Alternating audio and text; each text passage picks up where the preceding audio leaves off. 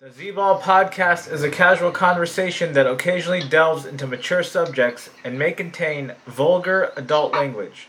Listener discretion is advised.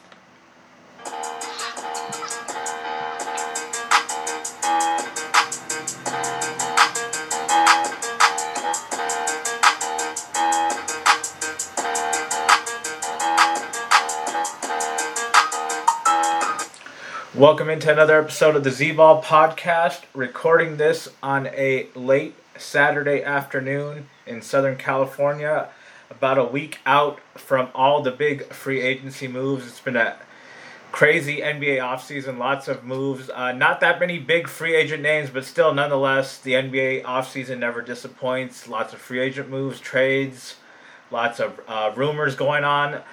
So to discuss all that, join me this afternoon from Vancouver, British Columbia, we have Haroon. What up, Haroon? What's up, C? How's it going? Doing well. Um, enjoying uh, the summer weather. Uh, it's been a crazy summer in the N B A. Lots of money doled out. Uh, lots of uh, players being overpaid. Lots of big extensions. So we'll go ahead and get started Uh, with what I thought was kind of the kickoff of free agency offseason. It was Father's Day, June eighteenth, about two, uh, three weeks ago, excuse me, when Bradley Beal was traded to Phoenix for uh, Chris Paul, Landry Shamet, some pick swaps, and multiple second-round picks. So Phoenix loading up uh, again, uh, kind of a new big three with Beal, Durant, and Booker now, and since then, they've also kind of uh, rounded that out with some uh, low-level free agent types, uh, some pretty good signings. So what do you think about that initial trade, Bradley Beal going to Phoenix and joining Devin Booker and Kevin Durant? Yeah, I think uh, Beal had a, a lot of power with the no-trade clause. So it was, uh, like the Suns got a really good deal out of it. They were able to keep Ayton. Um, and, uh, yeah, it's going to be a stacked team offensively. So you got to see if uh, they can actually work together and get the chemistry there, or if it's going to be a Brooklyn Nets two point oh situation. Okay, Brooklyn Nets, obviously that kind of flamed out for a lot of different reasons. K D's shoe size, uh, Kyrie's uh, antics, James Harden's antics. Uh, that was a stacked offensive team, and when they were healthy, they were considered a juggernaut, and just unfortunate they weren't able to go far. And then for Phoenix, uh, with Kevin Durant, obviously they flamed out because of depth this season w- without Bradley Beal. Uh, didn't have enough depth uh, outside of uh, Booker and Durant. Those are the two main scorers. And what do, what do you think we see from Kevin Durant? I mean, he's kind of he's been still he's still good, obviously one of the elite players, but in these past two kind of playoffs, uh, in twenty twenty-two, uh, in the first round when they got swept versus Boston, Brooklyn, and then uh, this past one, twenty twenty-three, the two rounds they uh, played in versus the Clippers and the Nuggets, he was not uh, as effective as we've usually seen him, and kind of the efficiency has kind of come down. So you think that's a sign for concern moving forward? Um, yeah, one thing, I think physicality really bothers him, so that's why he played so poorly in that in that Celtics series, because with them, they were a really physical team. Um, yeah, and I think that's going to continue, especially as he ages, and he is uh, known to be an injury-prone prone player. So um, he probably is thinking about uh, like how to avoid getting injured and just kind of avoid that physical defense and such, so I think it will play a factor going forward. Um, they do have a lot. They have a lot of star power. They have a lot of offensive power. Um, it's all about just putting it together and seeing if they can um, be cohesive. I liked. I really like their, their free agency signings. Like they're all uh, veterans. They're all great pickups. Um, Utah Watanabe, that's one guy I really wanted on the Warriors, but he went on Phoenix. I think he's going to be huge for them. He's like six eight. Shot like forty-four percent from the corner three. He's played with Durant before. Um, so I think they have a really well-rounded team. I think uh, their biggest obstacles are going to be staying healthy and uh, just being able to play cohesively with uh, three big stars.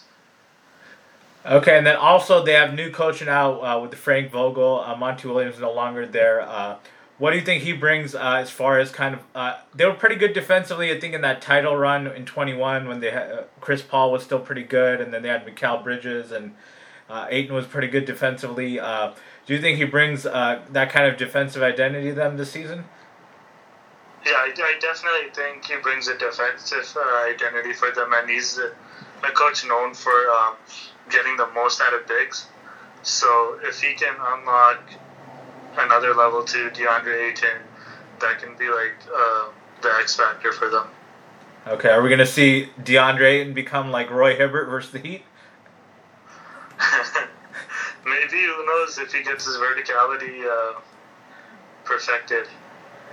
Okay, for sure, yeah. I mean, Phoenix, I mean, I don't. I thought they were primed for a run this season, but obviously it was just too quick, obviously, and... No, like, team really has ever, like, acquired a superstar midseason and really kind of went on a run. So I guess the Lakers in oh eight are kind of, but that was like a second-level superstar. It wasn't like their main superstar.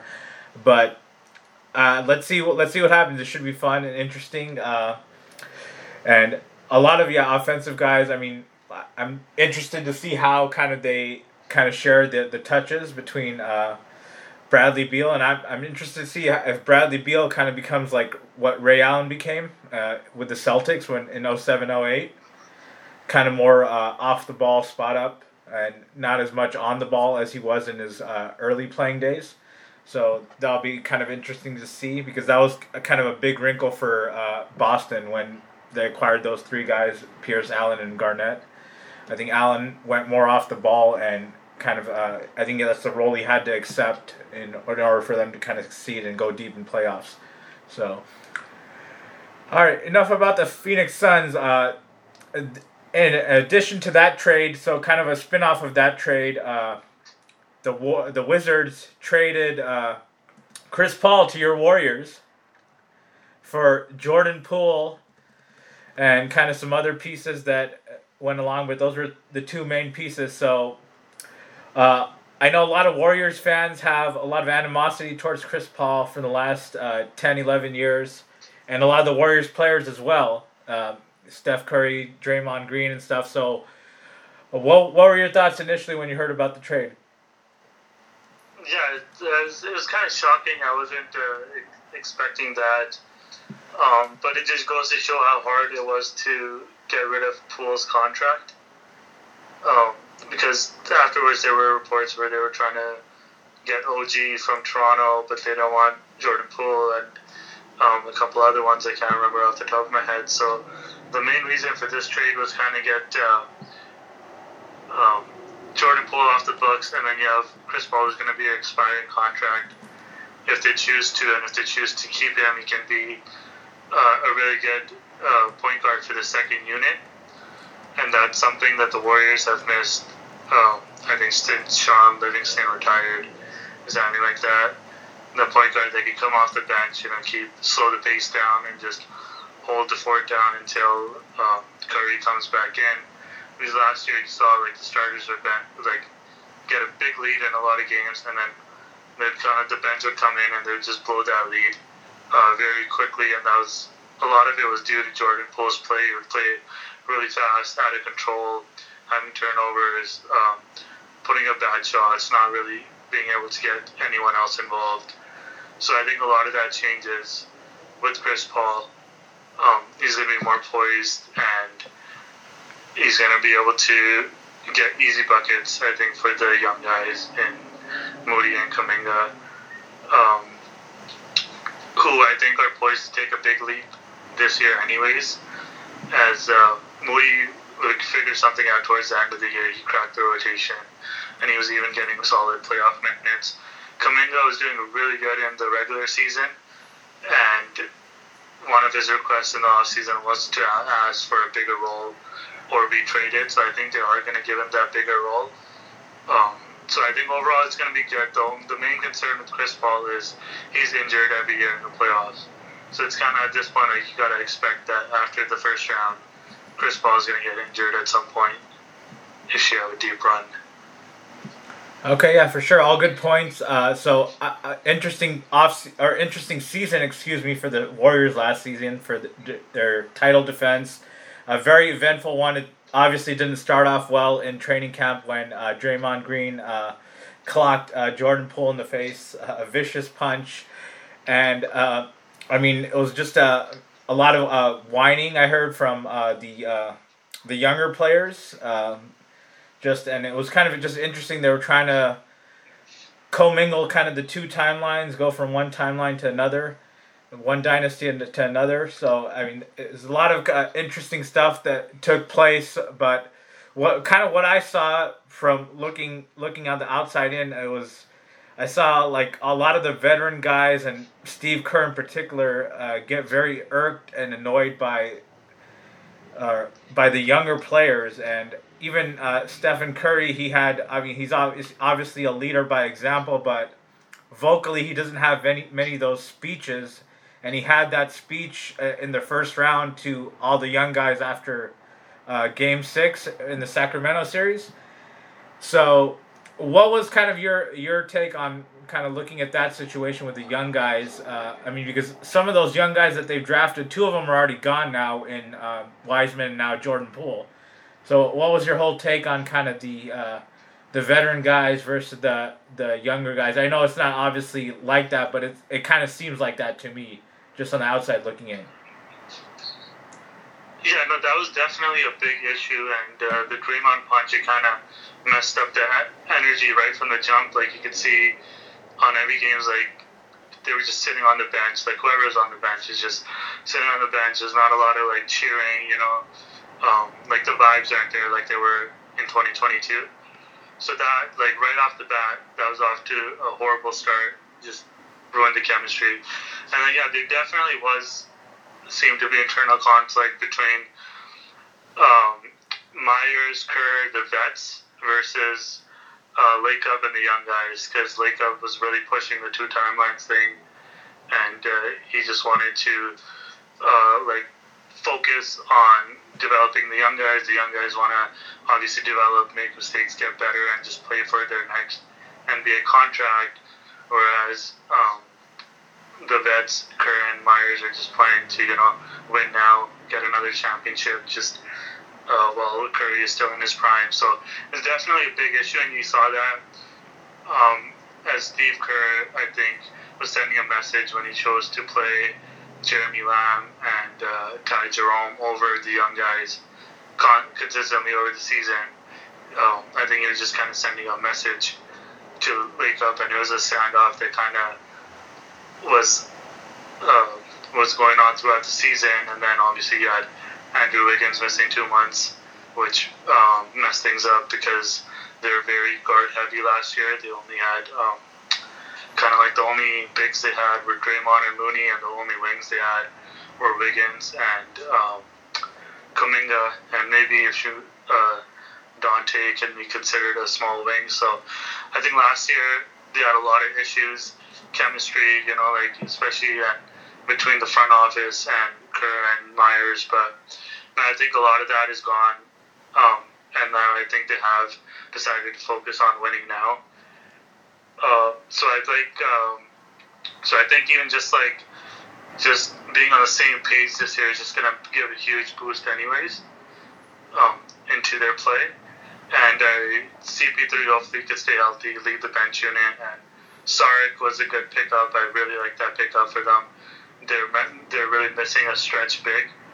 Um, Otto Porter Junior was a huge part of their championship run, so I hope he brings something of that similar nature back to the Warriors. And I think this year, like, now they're all in, and I kind of have a feeling they're going to test out Chris Paul, and if not, they might even just trade him because he's the expiring contract with um, along with the young guys like Kuminga and Moody for, for someone big.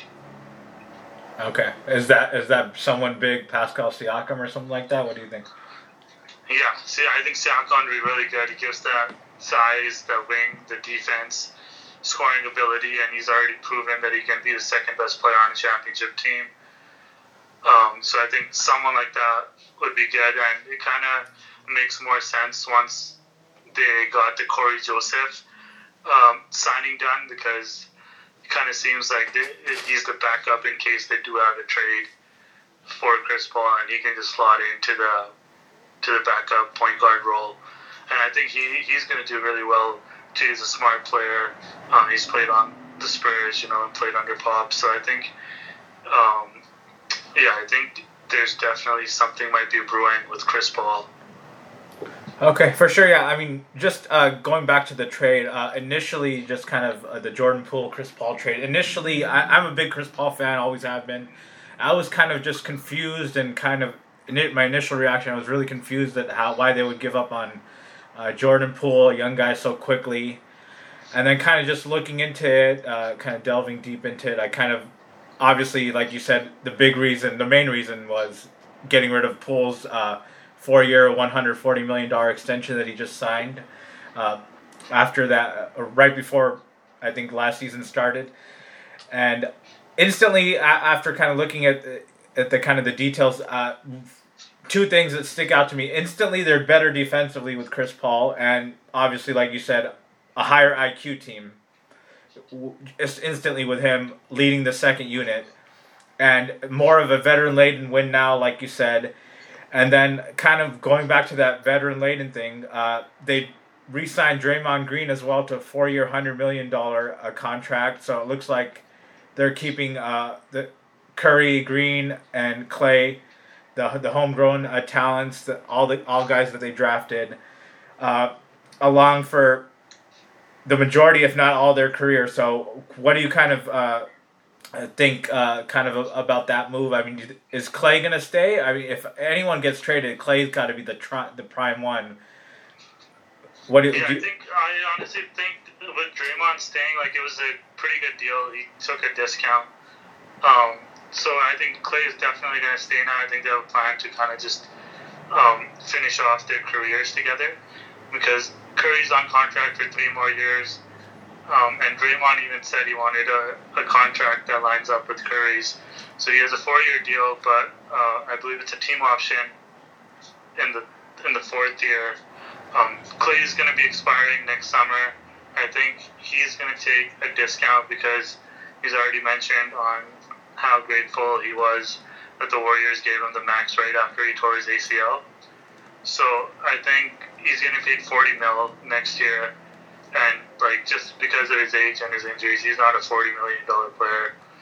Um, so I think he takes a discount next year and just signs like a three, four year deal, just like um, Draymond did as well. And then I was reading something where, um, where if he takes a discount as well, and with Draymond taking the discount and them getting rid of Poole's contract, I think they'll have enough be under the second apron enough to get the uh, the taxpayers mid-level exception. So that could be something that they're working towards um, and hoping on to bringing someone else who could help them make another run um, in twenty twenty-five.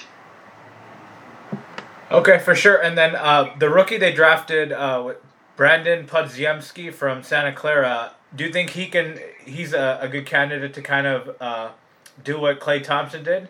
Kind of spot up, uh, off the ball type guy. Maybe not as good defensively or as le- as athletic.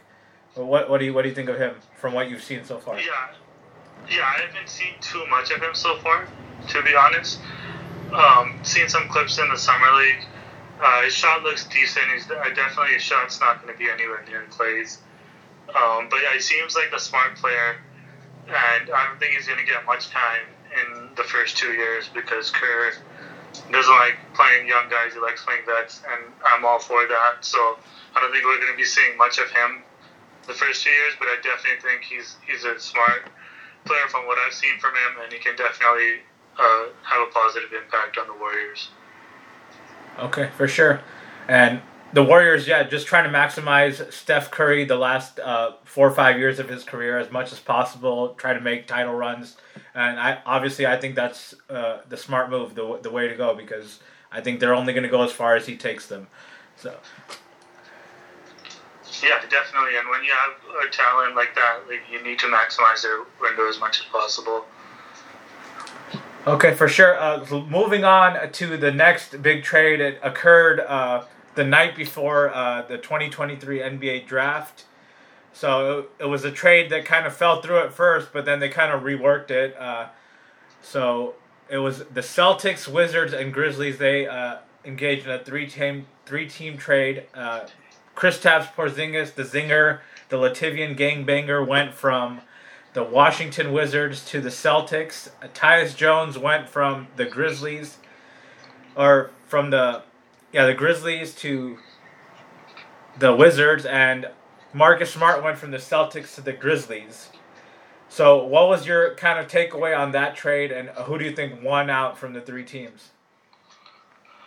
Um, yeah, I honestly think it was a good um, good move for all three teams. Um, if you look at it, Tyus Jones, he was considered the best point guard, backup point guard in the league last year. So it's a good um, good young player to put her out with, pair with Poole and uh, Kuzma in Washington. Um, they're obviously, the Wizards are a team that is never really any good, so but they'll be like a fun um, thirty-five win team, I think. Um, and then for for the Grizzlies, it's they they got rid of uh, Dylan Brooks, but now they bring in a guy with higher intensity and I think who's better offensively um, in Marcus Smart, and they bring sort of a veteran leadership. And they, they kind of need that um, with all the stuff that's happened to, to the Grizzlies the past year. And then, um, while losing Marcus Smart hurts the Celtics, I think getting Kristaps Porzingis is absolutely huge. Um, it just brings so much size. And um, he can spread the floor. He can shoot. He just had an amazing year in Washington. Um, so now, um, yeah, I think he takes Al Horford's spot, and Al Horford comes off the bench because you could really see Horford's age showing last playoffs. Um, but yeah, I think he can he can uh, make a big difference for them. The only part, the, the only problem is um, they kind of uh, need better playmaking. I think like Brogdon's always injured, and I think Marcus Smart was like their main uh, playmaker, and now um, now I think it's going to be Derek White and Brogdon. Okay, for sure, yeah. So, like, we'll discuss all these, all three of these teams. We'll start with the Wizards. Uh, like you said, they'll be a fun thirty-five win team. Not much else to say. They did get your boy Jordan Poole, and, and the trade, obviously, we discussed. Uh, they re-signed Kyle Kuzma. So those will be their two uh, main guys uh, uh, moving forward, and kind of some of the young guys they drafted. Uh, so not much else to say about them, but let's let's move into the Grizzlies. So this is a team that many thought, like, could kind of contend when fully healthy. But obviously they've had injuries. They've had off-the-court stuff with their superstar, Ja Morant. He's uh, now suspended uh, twenty-five games, the first twenty-five games of next season, due to off-court uh, incidents involving guns. And uh, they did uh, re-sign uh, or give an extension to the young player Desmond Bain, five-year, two hundred seven million dollars, I believe. Uh, so that's a lot of money doled out to him. Uh, Uh, they'll probably get most likely get back from injury Steven Adams and uh, Brandon Clark uh, up front.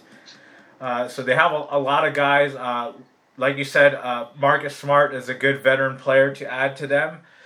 Uh, I think he brings a lot of toughness, kind of uh, kind of uh, veteran moxie to them, kind of veteran uh, quiet confidence. Uh, it's just a team that uh, kind of uh, like you saw with your uh, with them playing the Warriors, a lot of uh, kind of just off-court shenanigans and a lot of just, uh, uh, I guess, uh, unearned type uh, moxie and cockiness that they have.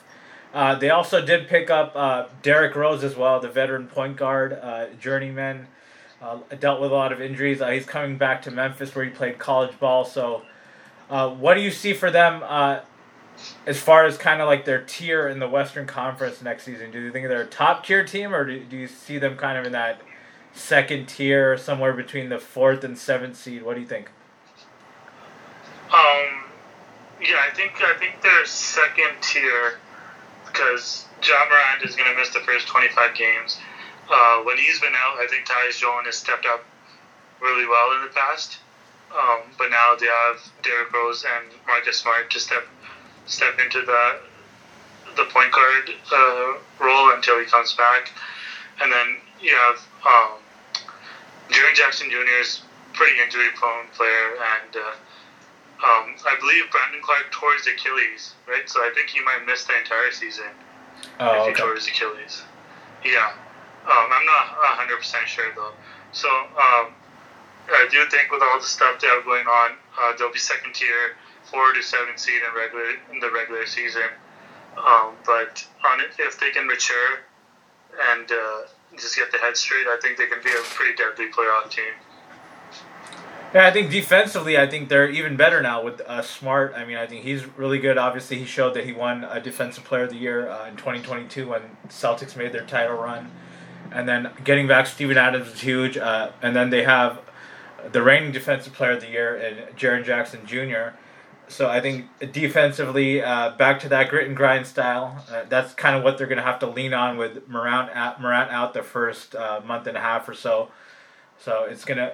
It's going to be fun to watch them, uh, obviously, but yeah, I mean, they're, they're probably kind of uh, they're kind of similar to that probably that grit and grind Memphis team in the aspect where they're not like a top level type contender, or maybe they were like in the, in twenty twenty-two, but they weren't able to make anything out of it. But uh, they're probably kind of similar to maybe they missed the window, but we'll see. I mean, kind of when Morant comes back and when they have everyone healthy, but it's, it's going to be tough kind of with some of the other top teams in the West, in my opinion, so I'll agree with you there.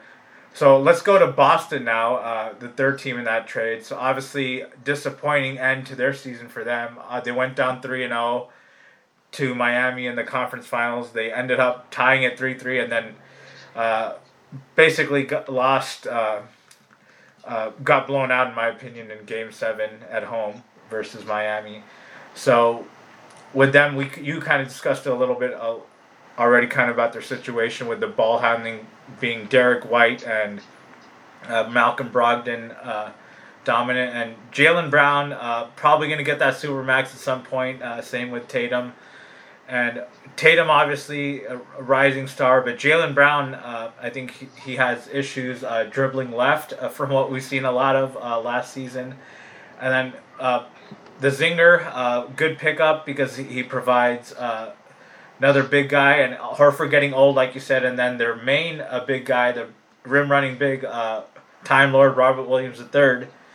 He's a- always injured, like I've mentioned on previous podcasts, uh, and it seems like he can't really play uh, thirty minutes consistently, and and he's not. He's mainly f- there for defense. I mean, offensively, he's just offensive rebound, lobs, rim running, that type of stuff. So, uh, what do we what do we kind of see for Boston? Obviously, uh, this is uh, their prime window, and are they reminding you a little bit of O K C in the twenty tens? What do you think? Uh, yeah, I think maybe, but not as much as potential as O K C had in twenty in the twenty tens, and I think. Um, A big loss with that coaching change that came last year was like their defense, because in the tw- in twenty twenty-two their defense was like really physical, absolute suffocating. Um, and like I saw that especially when they played the Warriors in the finals, like it was absolutely brutal defense, and it just they didn't have that same um, same tenacity there last year. Like they and then there's a lot of times where on offense it just looks like they don't even know what they're doing. And they're just like kind of wasting possessions, um, no real plan. Like you saw it in the Heat series and the Philly series, even against uh, even against the Hawks, it took them six games to close them out. Um, so I think I think they'll be good, but uh, I don't think they can be on top and uh, like win win it all. Okay, yeah, for sure. I mean, they they should be one of the top contenders, three, four teams in my opinion in the East. But I mean. I mean, who knows if they have kind of everything to kind of make that run. And a lot of it, in my opinion, is going to be dependent on Time Lord. And uh, who knows how much time he's really going to play on. Because, I mean, he hasn't played very many uh, games consistently in the last couple, or pretty much his whole career. So it's that's going to be the thing for me to look out for. And let's kind of go into some other moves. Obviously, we had the draft June twenty-second, but we'll discuss that towards the end, uh, kind of the big names there. But let's get into kind of the some of the big free agency signings um, when when it started on uh, June thirtieth, I believe it was. So We saw Fred VanVleet really get paid. Uh, I mean, a lot of people were questioning kind of the money there. Uh, I think he got, what, four-year one forty or three-year one forty? Is, is that something along those lines yeah. from Houston? Yeah, something. I know he got more money than uh, Kyrie, so... Okay, so three-year one forty. Kyrie got three-year one twenty-six to go back to Dallas. So what do we kind of... We'll discuss the Rockets. I mean, they're doling out big money. They they gave Dylan Brooks as well, four-year eighty million dollars. So what do you think of... Are these just moves they kind of made to kind of uh, get some veterans along with a lot of those young guys that they have with Jalen Green, Jabari Smith? They drafted uh, Cam Whitmore now. Amin Thompson, they drafted number four this year. So what, do you think it was... It was just uh, they had to hit a certain number in the salary cap, so they just threw money, or they wanted to kind of get some veteran guys with uh, to kind of build some continuity and some culture with these uh, young guys and Ime Udoka as a new coach. Yeah, I think yeah, I think it's a bit of both. Um, they definitely want some vets in there just to guide um, the young guys, because you saw how big of a mess they were last year. So. They definitely need some vets along with with the coaching change, and then they had the money. And I think in order to get those guys to come to the tanking Rockets team, they just had to massively overpay for them, um, which is fine. Um, yeah, I think they'll be I think they'll be a lot more competent team next year than they were last year, but they're still, I think, uh, lottery bound. Okay, for sure, yeah. L- lottery bound for sure. The young team, lots of growing pains, but definitely some some culture being built, obviously, just right away with Ime yeah. Udoka being there.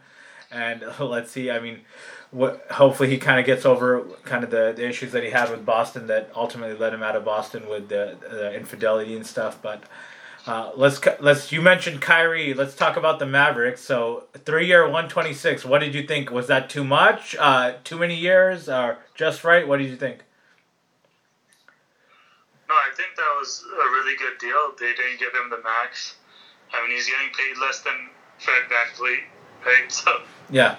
So I think that was a good deal um, because if if they let him walk, it's not like they were going to get someone close to his caliber coming like this summer. And with Luka, you want to keep him happy. You want to be able to compete every year. I think they've made uh, good moves, so I like that move for them. I like the the Grant Williams pickup as well. Um, the Matisse Thybulle signing would have been really good if Portland didn't match. Um, I, th- I feel like they're just missing a starting level center now. Yeah, for sure. Yeah, I mean, I think yeah, that's kind of always kind of the thing that's been kind of been plaguing them. So I think Ayton has been linked there. Uh, Rudy Gobert. So I mean, but obviously they got better defensively with Grant Williams for sure, and then.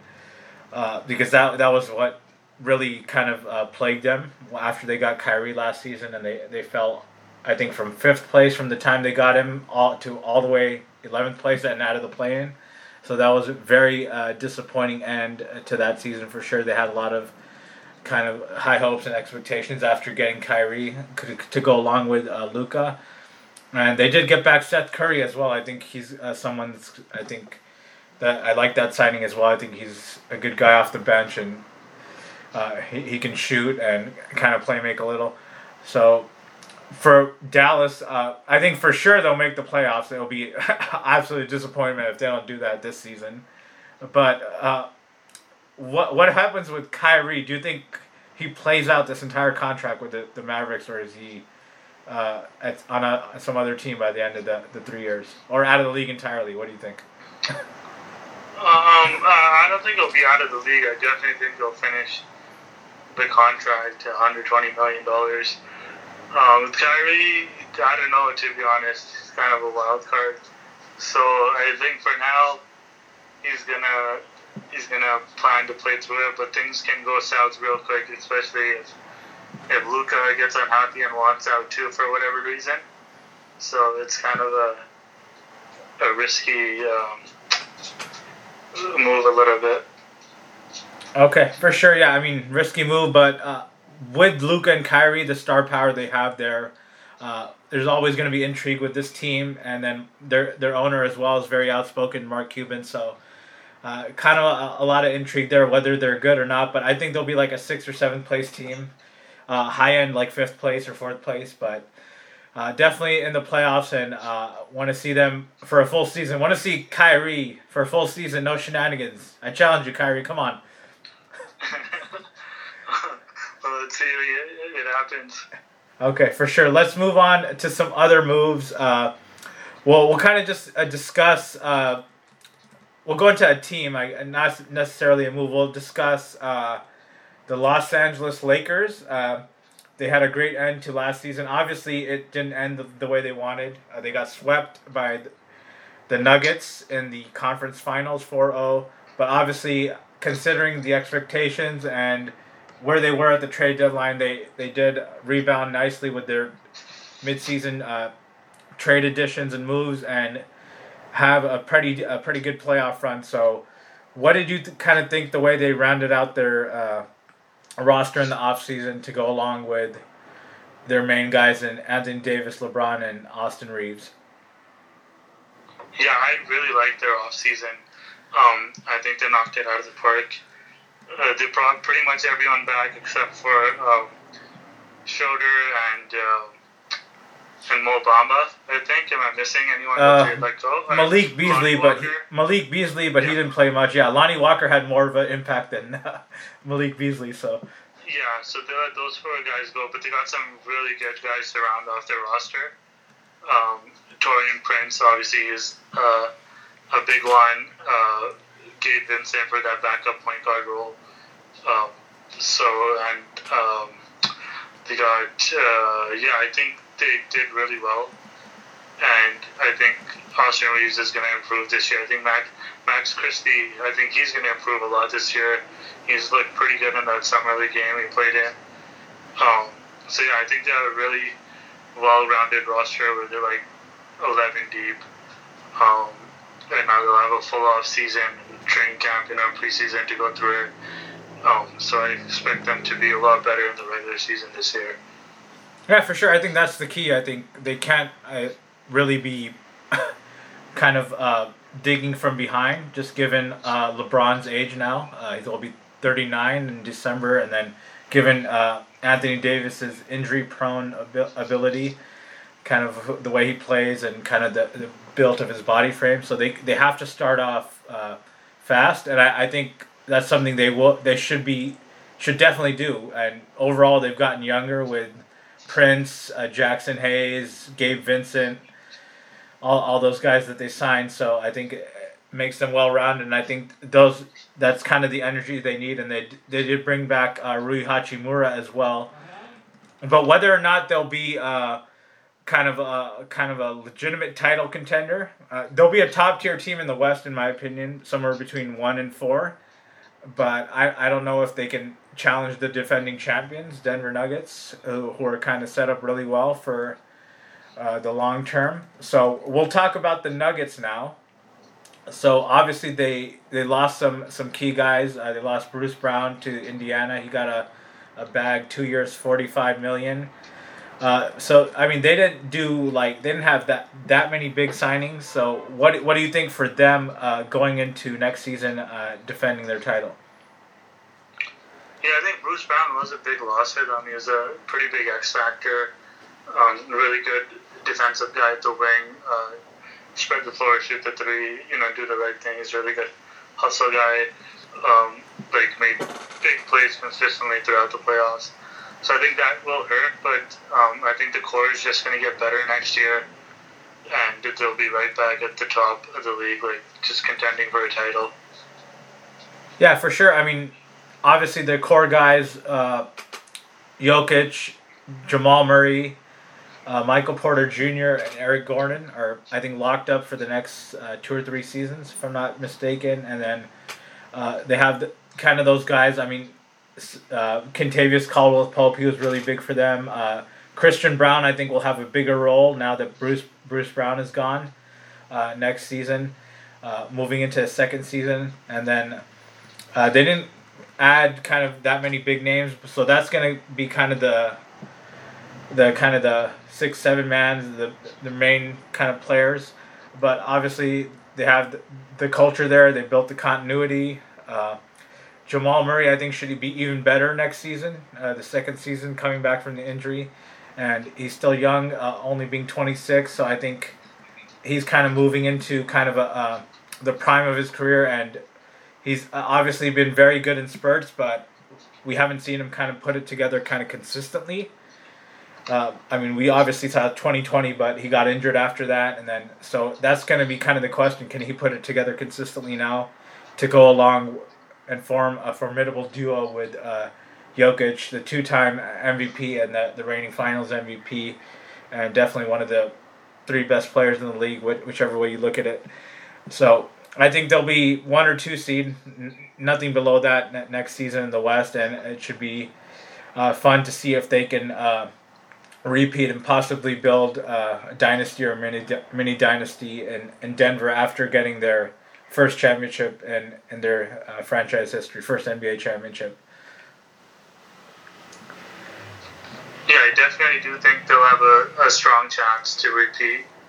Um, yeah, Jokic's just unbelievable player. Jamal Murray, um, yeah, I think he, I agree with you. I think he's going to get his confidence more back this year, and uh, hopefully Michael Porter Junior can stay healthy as well.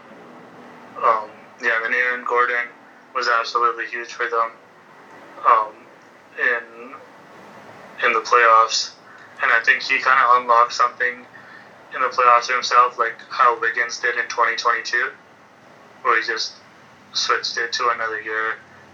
Um, so I definitely do think he's going to be uh, better next year as well.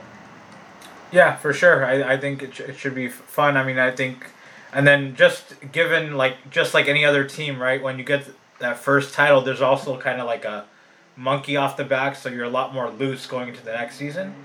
So I think you kind of uh, play with kind of somewhat somewhat more of an edge for sure, but all, obviously there's obviously a double-edged sword to that. You're being hunted now by pretty much every other team. Every team that comes in to play you is pretty much gunning for you, and they're going to give you their best best shot every night. So uh, it should be fun to see, but I think they got all the young guys, all their core in their primes. Uh, uh, they have a, a coach that's built a culture there and kind of solidified himself, himself as one of the one of the better coaches in the league, one of the top guys. So uh, it should be fun to watch them next season. Let's get into another team. Uh, they finished third seed in the West last season, the Sacramento Kings.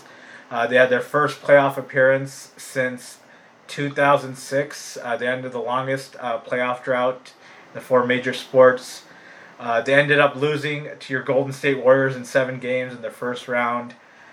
Uh, so what what did you see or like from them from their offseason? They got Chris Duarte in a trade. Uh, they re-signed Harrison Barnes. And other than that, I mean, not much else, not not much else big moves. Uh, so what did you see for them? What do you see from them uh, moving forward next season? Yeah, did they did they give Sabonis their extension? I, uh, yeah, he got he got a big extension as well, like similar to those uh, Halliburton and uh, Desmond Bane. I think five years, two sixty or something like that. Yeah, yeah, I, I really like uh, them as a team.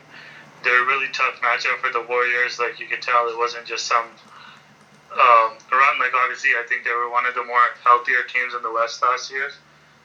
Um, so a lot of people were saying maybe that's kind of why they were the third seed, but I think they're a legit team. Um, I think they're going to have a great regular season again. And Fox is, like, a superstar. You can see he just has the fact, like, they factor playing in big moments, playing in the playoffs. Kind of reminded me a little bit of, not exactly the play style, but just kind of reminded me of the twenty thirteen Warriors, where you saw, like, they have a lot of potential, and on, like, Curry's the next superstar coming up, so it kind of feels like that way with Fox right now. Um, I think Keegan Murray, he's going to improve a lot this year. He'll be a bigger factor for them. I think they're going to be a really tough team. I see them in that mid-tier uh, with Memphis. Um, yeah, I think they can make some noise in the playoffs. Yeah, for sure. I mean, I think they're they're young. Uh, all their guys are pretty much locked up with Fox, uh, now Sabonis. Uh, Sabonis, uh, obviously, uh, he needs to improve in the playoffs. I think he really struggled against uh, the Warriors, and uh, Draymond kind of gave him some fits in that series. And he was kind of really struggling. But uh, Fox was uh, stellar through all throughout. Uh, uh, big game player. Uh, Keegan Murray, uh, good rookie, and then Davion Mitchell. I think he's going to be in his third season uh, coming up. So, and then Malik Monk as well. I think he was really the kind of that the breakout guy for them. Uh, he had an excellent season off the bench, and he was re- really good for them. And Mike Brown, uh, back as a head coach, uh, in a really good situation. Uh, and then Harrison Barnes, kind of the veteran guy for them. So should be uh, fun to see them. And uh, the Sacramento fans deserve it. Uh, they're some of the best fans in the league. Uh, that that place is absolutely rocking with all the cowbells and stuff. So hostile environment, and I'm sure as you saw watching the, those Warriors games in the first round. So that's a very tough environment to go play in. So it's good for, very happy for Sacramento that they have kind of that uh, late nineties, early two thousands vibe back. Uh, but let's see if they can make uh N B A Finals run. Uh, but uh, I think it'll be tough this season. But they'll definitely, I think, in my opinion, I think they'll win a playoff series. But I don't know if they, they can win more, much more than that. I think it'll be like fourth place probably. So fourth or fifth. Yeah, yeah, that's reasonable. They'll be around um, where the Grizzlies are, I think. Yeah, for sure. All right, let's talk about... Uh, uh, we talked about the Lakers. Let's talk about the other L A team, the La- the Los Angeles Clippers. So uh, they've kind of been rumored uh, in some kind of, some kind of trades with uh, James Harden. Uh, let's see if that happens. But they were, all, we're about to get... Uh, Malcolm Brogdon, but I think they might have gotten scared off by his injuries or something. That so that that trade fell through. So that was they were kind of the original team that was involved to have that in that Kristaps Porzingis trade, but obviously it fell through. So what what do we kind of see here with the Clippers? Uh, they haven't made any kind of major moves. I think they traded for uh, K J Martin. They traded a couple picks. They haven't made. Uh, Any kind of major moves. They did get some guys in the draft, but aside from that, uh, the main question is uh, they did re-sign Mason Plumlee, one year, five million. Uh, they did re-sign Russell Westbrook as well. So, do you think they're gonna unload? Ob- obviously, it looks like they're gonna unload Marcus Morris.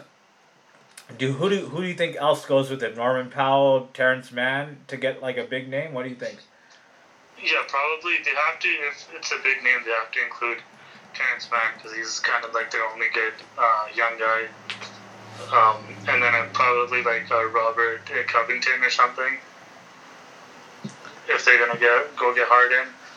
Um, but yeah, like they're they're a good team. They definitely can be a top tier contender uh, if they're healthy. But that's you know like they're just never healthy. Yeah, that's just the story of them the last three seasons for sure. I mean they never they're never healthy at the wrong. the right times, and it's uh, probably pretty increasingly frustrating for them with their their two main guys always going down in big situations with Paul George and Kawhi Leonard. And uh, what what do you see for them kind of with Russell Westbrook? I thought he was going to be kind of a bad fit, but he was really good for them. I mean, when those guys went down, he stepped in really well, put up some big numbers. Uh, and for the first time in his career, I thought he played some pretty good elite defense. So, uh, What What do you think for him, kind of moving forward in his role with the Clippers in the next couple seasons?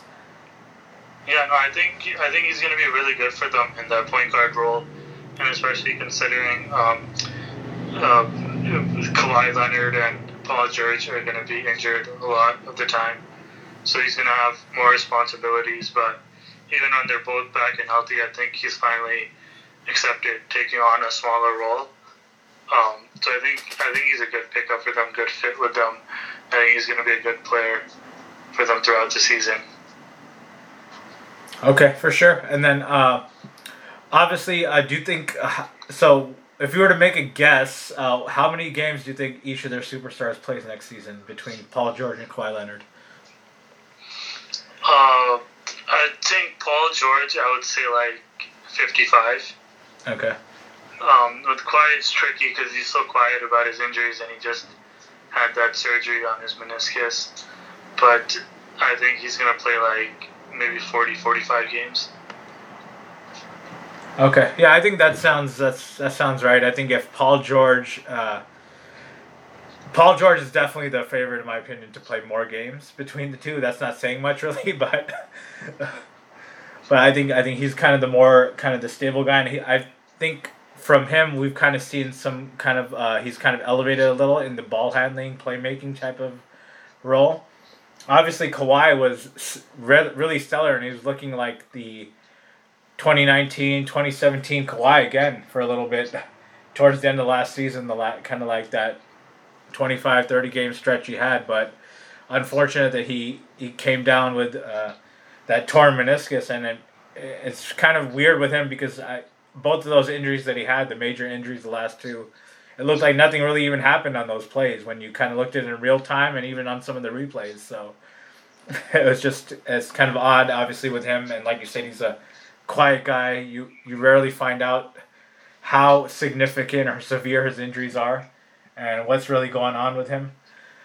So I guess the main question off-season-wise moving forward is just going to be which they have a lot of kind of the repetitiveness with like some of their wing guys with Covington, whether it be Batum.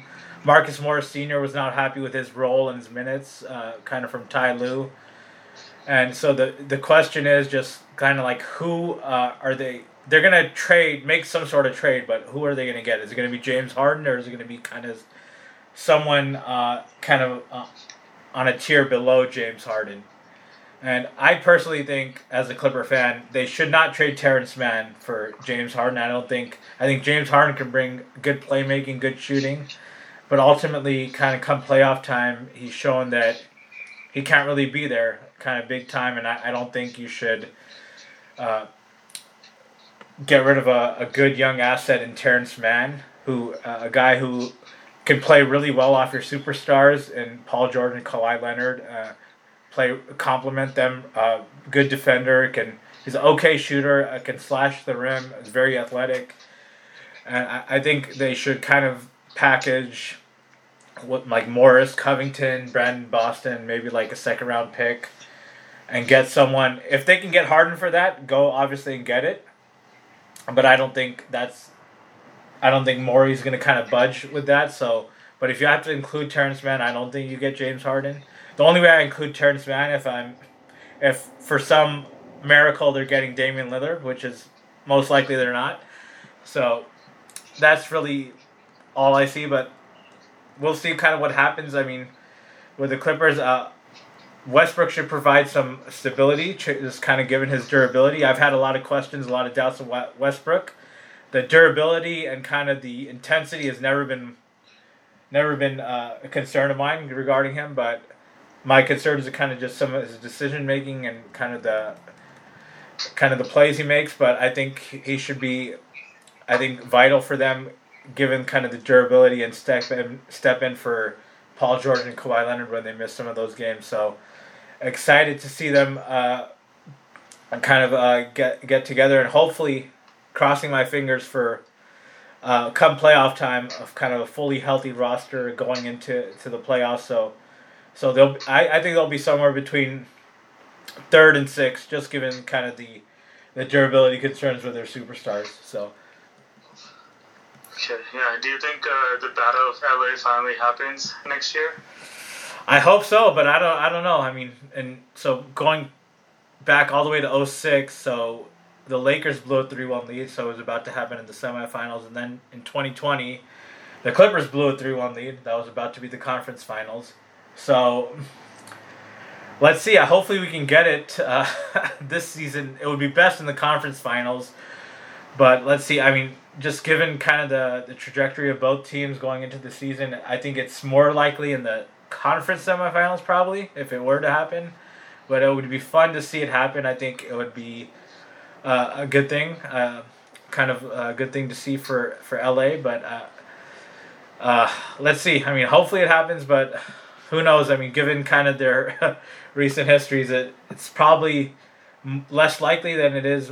Um, likely to happen, so we'll we'll we'll kind of see, wait and kind of play by ear on that. We'll we'll wait and see what happens, but it would be great to see. But uh, if I had to bet on it, probably not. So,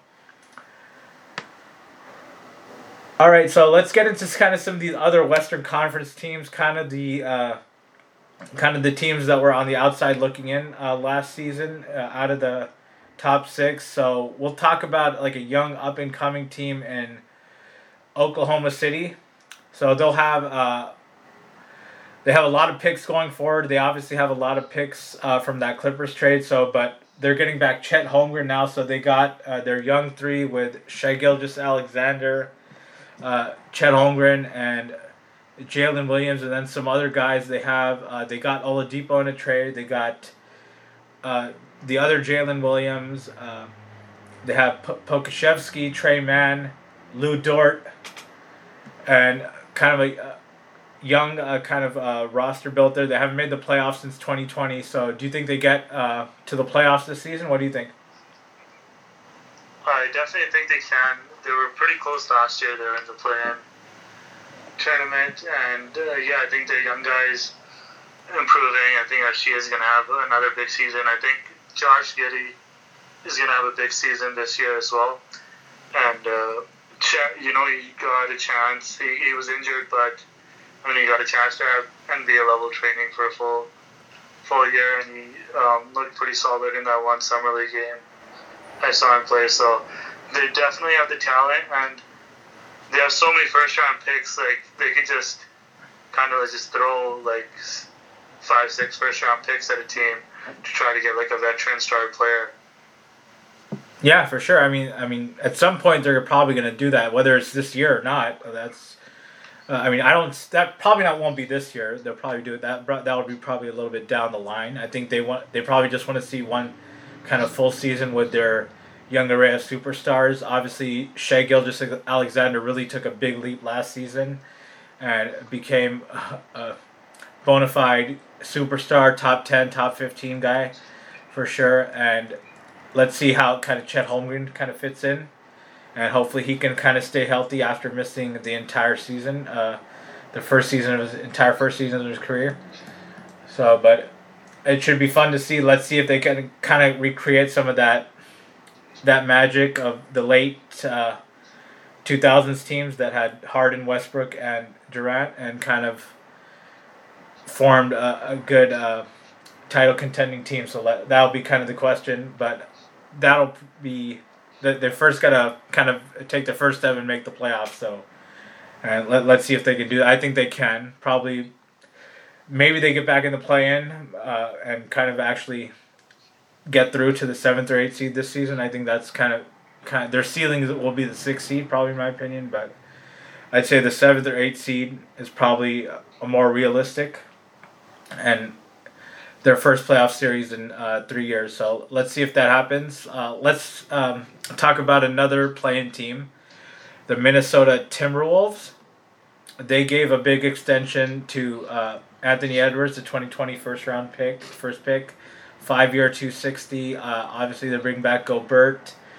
Uh, Karl Anthony Towns uh, has been there a while, uh, and it's it's they're paying a lot to their big men with Towns, Gobert, and Reed taking up a lot of their uh, salary cap.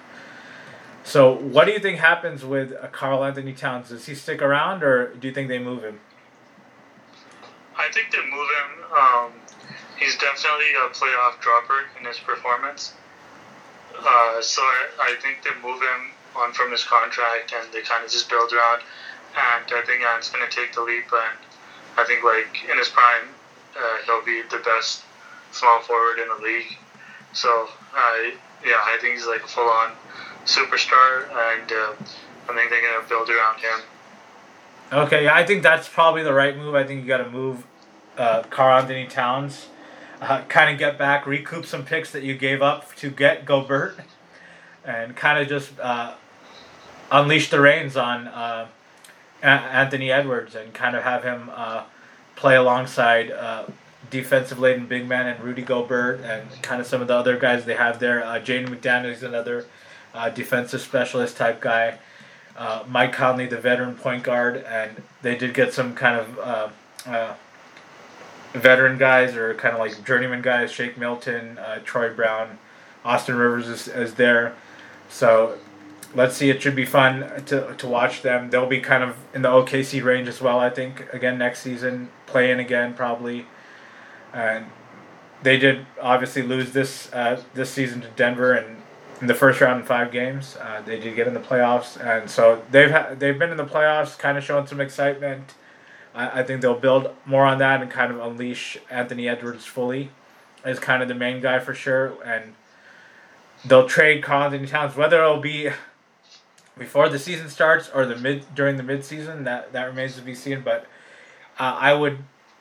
I would uh, urge them to trade him before the season starts, just so they can kind of start fresh and kind of have um, um, locked up like identity going into the season as as far instead of having kind of a lingering kind of like question with uh, Karl Anthony Towns there to start the season. So, all right, let's go into uh, well, this is the last uh, conference or Western Conference team we'll discuss, or maybe the second to last. Uh, This is the other play, the last play-in team, the New Orleans Pelicans. So they got some off-court stuff going on with their one of their main superstars, Zion Williamson. Uh, a lot of kind of boneheaded moves, a lot of uh, baby mama drama with him. So they finished uh, in the, I believe it was the tenth seed. Yeah, the tenth seed last season at forty-two and forty. And then when Zion went down, they were, I think, one of the best teams in the league, record-wise. So they bring back, obviously, a lot of their guys, uh, same coach and Willie Green, uh, some uh, rising guys and uh, Herb Jones and Trey Murphy. Obviously, their top two superstars are Brandon Ingram and Zion Williamson and C J McCollum. Uh, they lose uh, Jackson Hayes. So what do you what do you see for this team uh, next season? What do you think? Um, I think it's all kind of dependent on Zion's health. Like, they were the top team in the West before he got injured, and Zion's shown like he can be a generational talent when he's on the court, but the problem is like he's just always injured. So uh, if he can get his his health straight, um, stay healthy, I think they can be a nice young up and coming team. Kind of put them, um, just I would say like just be- just below Sacramento, I think. If they can stay healthy. Yeah, for sure. I think, yeah, they're in that Sacramento range for sure. Uh, somewhere in that second tier in the West, if uh, Zion is fully healthy and uh, kind of like fully engaged. Uh, we have kind of yet to see that from him in his career, short career, four, three or four years. And it's been really a roller coaster ride w- with him the last uh, couple months with what's going on uh, on Twitter and stuff, with the baby mama stuff. And he hasn't really shown a lot of durability, uh, a lot of kind of uh, stability with his, a lot of injury history there, and he hasn't really gotten in shape as much as they, they would have liked him to.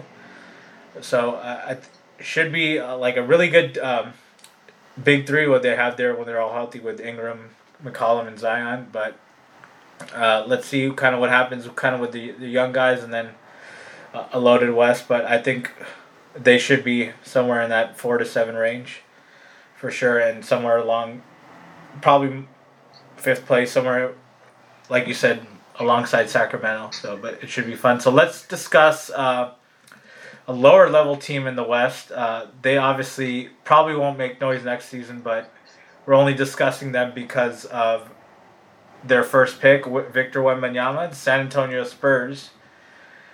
So what do you see for them? They did make some moves as well. They got uh, kind of some players, uh, Gorgie Jang, Devontae Graham. Uh, I think they did make some other moves uh, as well. I mean, really got Reggie Bullock. So what do you see for them uh, next season? Uh, is this a team that you think can maybe get in the play-in? What do you think? Uh, no, I think they're still going to be bottom of the conference, and they're going to just be focused on their young player development for next season. So, we're trying to win games. Um, so I think they're still bottom of the tier. They have a bright future. Um, they have a lot of good young guys, especially with Victor leading the pack. Uh, so I think yeah, they'll they'll be a good team in a few years, but I think next year they're just going to be focused on getting uh, player development for the young guys. Okay, for sure. And then some news that just broke, uh, I think a few hours ago, Greg Popovich, their longtime head coach, just, just got a five-year extension for eighty million dollars. So let's see kind of what hap- how that kind of shakes up the, the coaching market moving forward. But yeah, the only thing for me uh, that I want to see is Victor Wembanyama for this this team going into next season. That's really my only concern. Obviously, some decent young guys along him, alongside him, when Malachi Branham and Keldon Johnson. So it should be a fun team. But like you said, uh, another kind of bottom level type season for for the Spurs. All right, we haven't really discussed the Eastern Conference much outside of uh, Boston. Let's go into uh, what was the number one seed last season in the Bo- in the Eastern Conference, the Milwaukee Bucks. Uh, they ended up having an unfortunate injury to Giannis, their star, their superstar, in the first round, and they ultimately lost in five games to the Miami Heat. So what did you see uh, kind of from them in the offseason? They re-signed uh, Chris Middleton, three-year, one hundred two million dollars deal. And they bring back, obviously, their Giannis, uh, Drew Holiday. They brought back Robin Lopez as well. They re-signed him. So what do you see for them uh, moving forward? And obviously, they got rid of their, their head coach and Mike Budenholzer, and they now have Adrian Griffin as their new head coach. He was uh, assistant with uh, Toronto for, uh, I think, four or five seasons. So what do you see for them uh, moving into next season? Yeah, I think um, they yeah they definitely decided to lock up their core and to stick with them. I think uh, injuries are kind of a concern for them. Like Middleton didn't look that that good last year. Kind of seemed like the injuries and his age was um, a little bit affecting his game. And even Giannis, he had that cleanup surgery on his knee, I think, recently. So who knows if that plays into effect in the season. But if they are healthy, I think they'll be like a top-tier East uh, team again. I think Giannis is going to have a big season. If he's healthy, he's, uh, um, he's had a pretty disappointing end to his playoffs the last two years. So I think he's poised for a really big uh, playoff performance next year if he's healthy. Okay, for sure, yeah. I mean, I think, yeah. I thought they were going to be go to the N B A Finals. It's just, it was kind of unfortunate. I thought they would have beat Miami if Giannis hadn't gotten hurt in those first three games. But that's just kind of how it shakes out sometimes. Uh, that's kind of how, just how the N B A playoffs are defined sometimes. And we've seen that a lot in the kind of the last four years. Injuries kind of determine, and the other teams kind of seize on the opportunity, capitalize, and uh, end up kind of beating the injury-laden teams. The teams that suffer uh, untimely and ba- bad and untimely injuries. So I think they're they're primed for another big run, another big season for sure. And I think they're they'll be no no lower than the third seed next season. But I think they'll be like two or one next season again in, in the East. So all right, let's go on to uh, the 76ers. We discussed them a little bit with the, kind of the James Harden uh, kind of. Uh, trade scenarios. Uh, they uh, ultimately haven't made the conference finals since two thousand one, the Allen Iverson, Larry Brown days, and they haven't won a title in a really long time, uh, forty plus years. So uh, what do we kind of see from uh, from them moving into next season? Uh, they did get Mo Bamba. They had kind of some other uh, signings, nothing kind of major. But what do we ultimately think that they did get Pat Beverly as well? What do we think happens with James Harden after he opted in to for thirty-five million dollars for that last year? What do what do you think happens w- with him? Yeah, well, he's he's definitely going to get traded. Like he's uh, requested a trade. Um, I think he'll do what he did in Houston and just uh, try to get uh, traded no matter what. And Embiid's injured in the playoffs every year, kind of like how I mentioned earlier with Chris Paul. So um, I don't, I don't really believe uh, in the Sixers that much. Like I think their ceiling is probably a second round exit again. Um, and I think Tyrese Maxey is like their one really good player that they have going into the future, like young guy. And um, like if he can prove significantly and make a huge leap, then he might be able to change the trajectory of the team. But other than that, I think yeah, uh, their ceiling is a second round exit. Yeah, I mean, I think that's really their only hope, and I think that's why they have to trade Harden, right? Just to give Maxey more touches, give him free reign, and it, the only way they kind of, like you said, make a deep run or kind of become a legitimate contender is if uh, Maxey uh, kind of makes that, that big leap, kind of that uh, De'Aaron Fox type leap, but we'll see kind of if that happens. But, uh, I mean, Embiid obviously is excellent. He was excellent last season. I thought... I mean, I know a lot of people are making a lot, like he shouldn't have won the M V P because Jokic had his title run, but I, I think he was deserving just because M V P is kind of a regular season award, and it's kind of like a, a kind of a storyline award as well. So he was kind of knocking on the door a little bit last couple seasons. Uh, very stellar. Um, obviously, he gets injured in inopportune times, but he was he's been... relatively more durable than he has been, obviously, to start his career the last couple seasons. And I think he's bona fide superstar for sure, one of the five best players in the league. I think he's going to continue that for sure. Uh, I But I think I would like them to kind of uh, focus more on like a kind of um, paint-type game for him, like fifteen feet in, more so as opposed to kind of uh, him settling for threes in s- some instances and kind of Uh, run the offense more through him, kind of like uh, Denver does with Jokic. I, I know, obviously, he's nowhere near uh, Jokic as the playmaker or kind of like I Q passing-wise, but I think he they can kind of run it through him, kind of like mid-post, wing type, and kind of like the, on the elbow, and I think that will kind of unlock some stuff for them. So what do you think kind of Nick Nurse will do for him? Uh, obviously, uh, I think, in my opinion, a major upgrade uh, over Doc Rivers. Uh, from uh, last season and last couple seasons for Embiid. So, what do you think he'll unlock for them um, as being one of the kind of the better coaches in the league? Yeah, I think definitely a huge upgrade from from Doc Rivers, um, and I think he's going to bring a certain level of uh, discipline and uh, say camaraderie that wasn't there with Doc Rivers. Like, there's Doc's known for just having leads collapse year after year and kind of throwing his players under the bus and stuff multiple times. So I think uh, we're not going to see any more of that. Um, like Nick Nick Nurse will definitely help, but I think for them to be a, a top-tier contender, they're still going to need to get um, like upgrade their roster, whether it's get a third guy to pair with Harden, or sorry, to pair with Embiid and, and Maxey. Um, in the Harden trade or um, something else.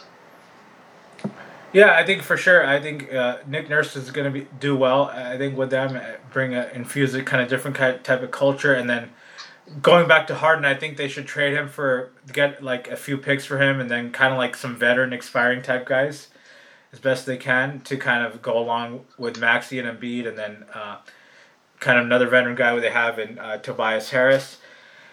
And that's that's got to be the move, uh, kind of developing Maxey and then just kind of building kind of a new culture and then ultimately making Embiid happy, building uh, signs for him to not leave in, in the next couple of years. So that that's going to be kind of their main concern. Let's see kind of what they do with that.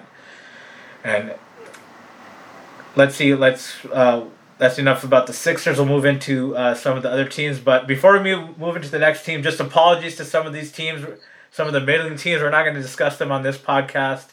Uh, apologies to New York. We're not going to discuss the Knicks or the Nets. Apologies to Atlanta, Chicago, and Toronto as well.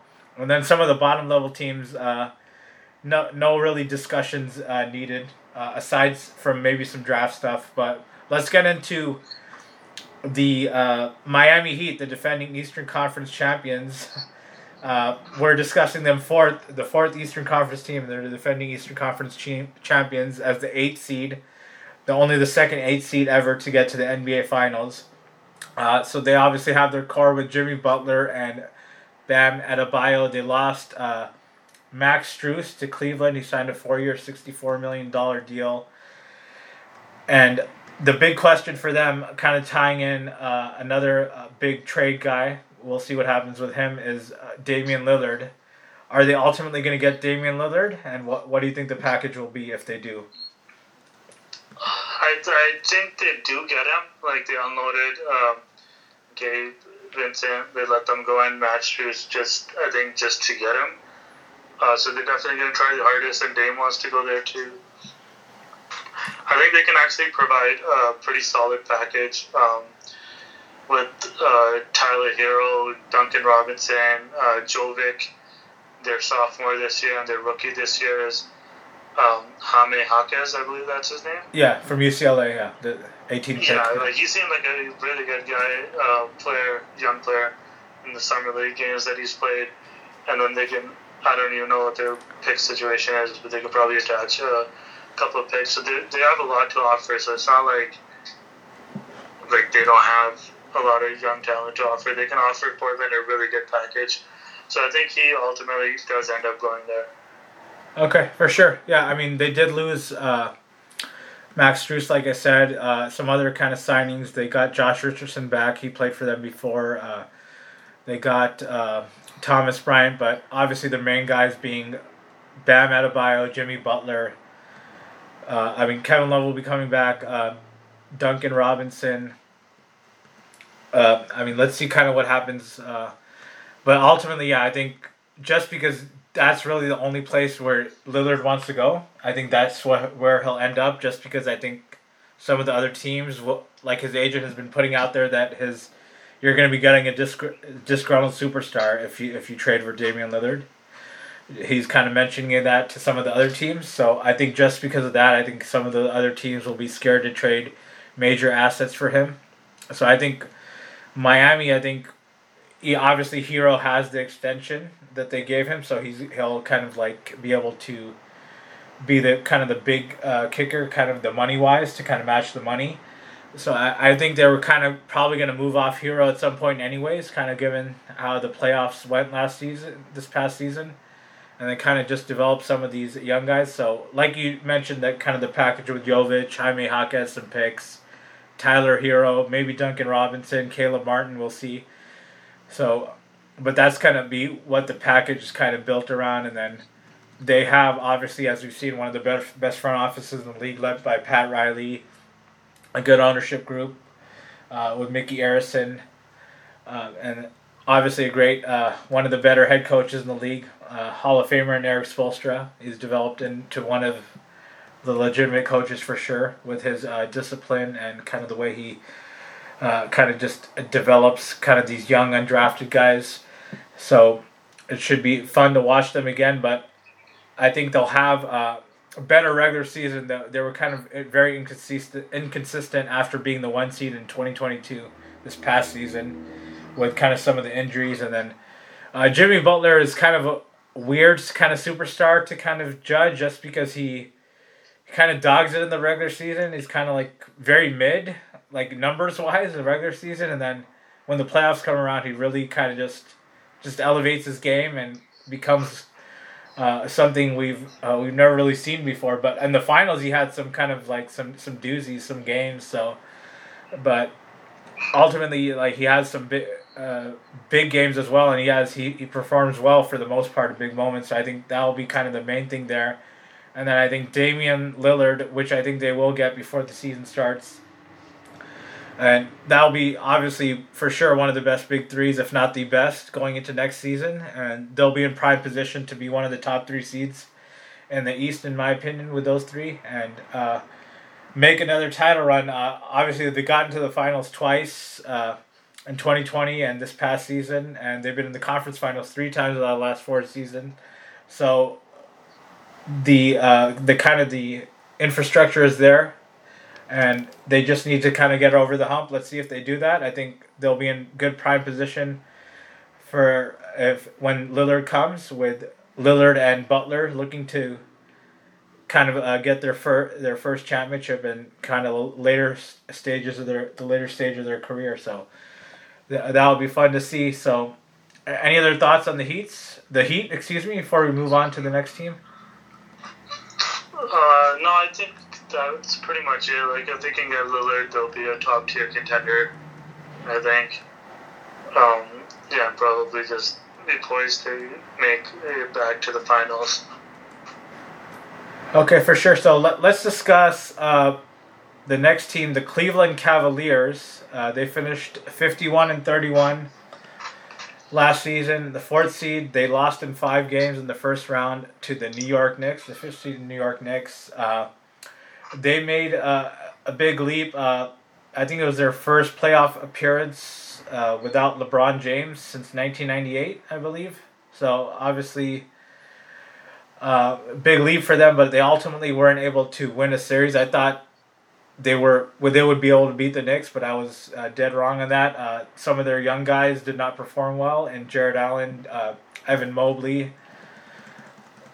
and kind of Darius Garland. Uh, but what what do we see for them, uh, kind of moving into next season, and some of these uh, young guys moving into kind of uh, bigger roles and more more higher expectations? Obviously, what they got Donovan Mitchell, their top level superstar, and obviously after trading all the picks, they have to kind of make something happen. So what what do you see for them uh, next season? Yeah, I think um, they did have a disappointing end to their season last year, but they did get the playoff experience like a lot of the young guys needed. And it, I thought their biggest weakness last year was like at the wing position, kind of like that small forward position. They didn't really have any real wings they could use. Um, Uh, and this year, they I think in free agency, they picked up uh, Max Strus and Okoro, correct? Or sorry, um, uh, Niang. Yeah, Max Strus and uh, yeah George Niang, yeah. Those were the, yeah, like, so the they, two they, big ones. Yeah, they filled out that, that need really well, and I think they'll be back next year, but I don't see them as anything more than like a second-round exit, that's it. Yeah, second round is their ceiling, again, like I thought it would be this season, so I think not... Not much more than that, but me being an alum of U S C, I just uh, one of my favorite young players is Evan Mobley, so I just want to see him how he kind of rebounds after uh, the dud he had in that in that playoff series versus the Knicks. He was very a lot of his the inexperience was showing, and he, he did not perform up to his levels. And I think he's he'll be really good defensively, but offensively he's still a little raw and still really needs to develop. And uh, I'm interested to see how he kind of grows and uh, develops and uh, improves his game uh, moving forward and, and into next season and, and moving forward. So, all right, so let's discuss, uh, to round out uh, this podcast, we'll just dis- discuss the draft a little bit. Obviously, we talked about uh, Wemby, the first pick, uh, one of the most most highly touted prospects in a while, probably since like Anthony Davis, LeBron James, twenty twelve and two thousand three respectively. Uh, so what do we see for kind of for some, some of these other guys that were taken after Wemby? So we'll, we'll start with Brandon Miller in Charlotte. What do you what do you think of him? Yeah, I, I think that was a surprise pick. I really thought they were going to take Scoot. Scoot seemed like the, the better option, and when you're drafting that high up, you can't uh, go for fit. You just got to go for the best player available.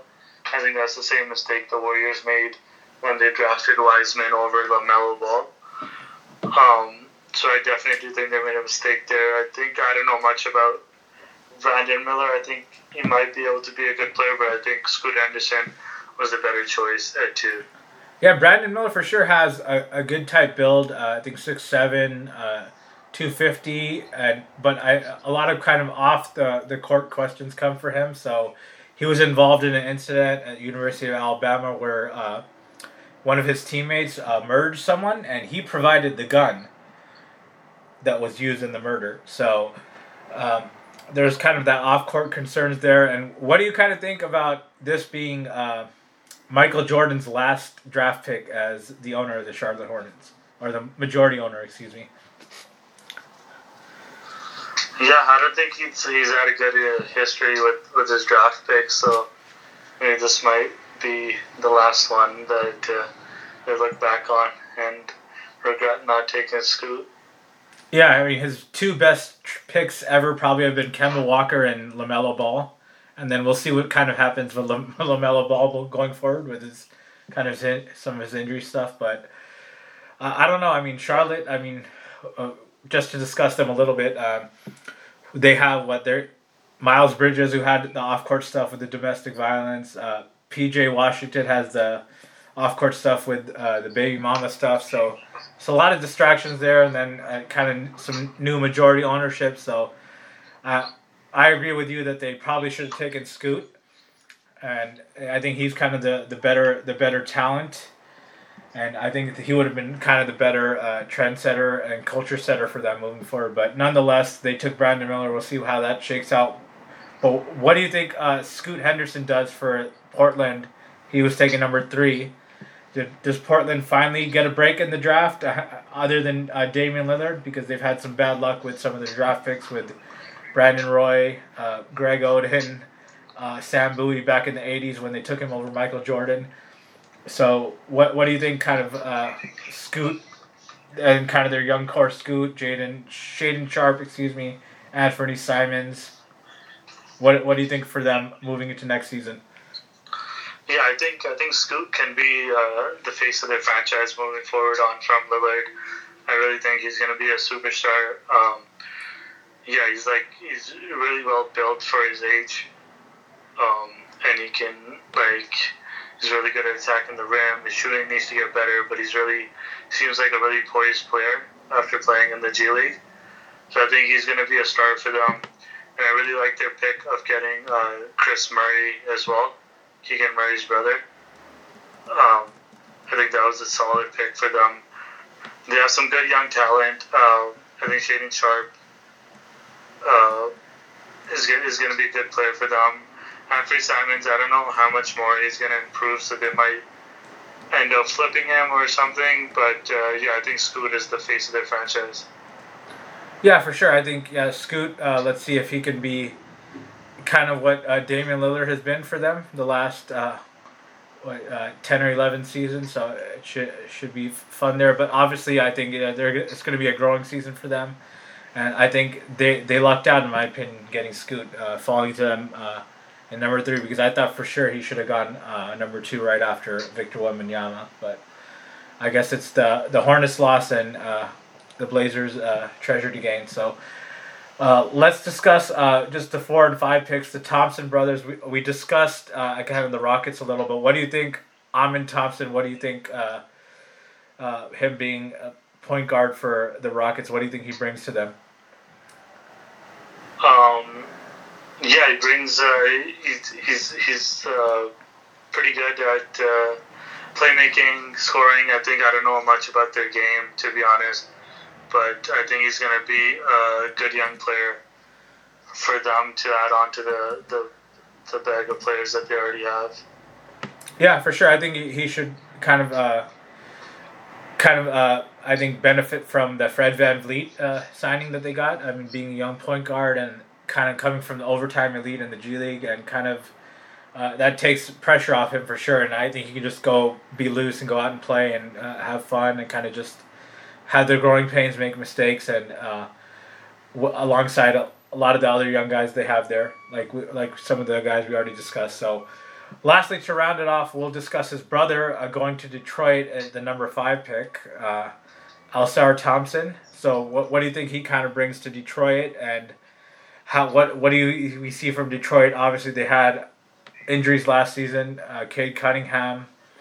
He was out most of the season, and they had a re- very disappointing season. So wh- what do we see from them with kind of your young core going into this season? Yeah, I think they're, they're, uh, that was a good pick for them. And uh, they have a really good young core going forward. Cade, Asor, um, Jaden Ivey, um, Jalen Duran, all those guys, Isaiah Stewart. They have a bunch of young talent. But I think they're still in that, that growing stage, and they're just going to be the bottom tier of the East, but uh, they have a lot of potential to be good in a few years. Yeah, I, I agree as well with you. I think uh, he's just another young player for them. Uh, he's going to be fitting in alongside Cade Cunningham, Jaden Ivey, uh, Duran, uh, and we'll see how kind of Wiseman, what kind of role he has there kind of uh, moving forward. And, um, and let's see how much playing time he gets, but they're going to be top five, top ten lottery team again, in my opinion, and it's going to be another tough season for them, but hopefully Cade can stay healthy for the entire season and not go down with another major injury. Uh, but I guess that'll wrap wrap it up for the draft talk. Any other kind of uh, things you want to discuss, N B A related, coaching, trade wise? Any anything we missed on? Uh, no, I'd say just like the new in season tournament is going to be kind of interesting to see if if like the top contending teams don't really take it seriously and just kind of rest their players and stuff. Okay, so I, I know kind of the incentive is going to be kind of like money for that. So what, but aside from that, what are what is really the incentive? Does it give someone an extra draft pick? Does it give someone uh, like enhanced playoff position? What is it? What does it kind of do? I mean, aside from the the money aspect or the entertainment aspect. Yeah. So as far as I know, I think it's just um, just for money for incentive for the players. Okay, if it's that's the case, if it's just money, I don't really see some of these guys kind of risking or kind of like going to to play for that. Maybe the, some of the young guys who kind of like uh, get like, or some of the teams that aren't like, or some of the teams that get invited that aren't really like, um, I guess nationally broadcast throughout the season. Maybe it helps them just the, with the exposure. But I don't really see some of these like major guys. I think just the uh, kind of the uh, mentality and kind of the the way the N B A is going is more kind of towards like load management, rest, and the regular season. I don't. Hopefully, it this kind of enhances the way teams view the regular season and how they take it seriously. But I don't see it just just given the basic facts that it's just going to be kind of like entertainment and kind of like money related incentives. So.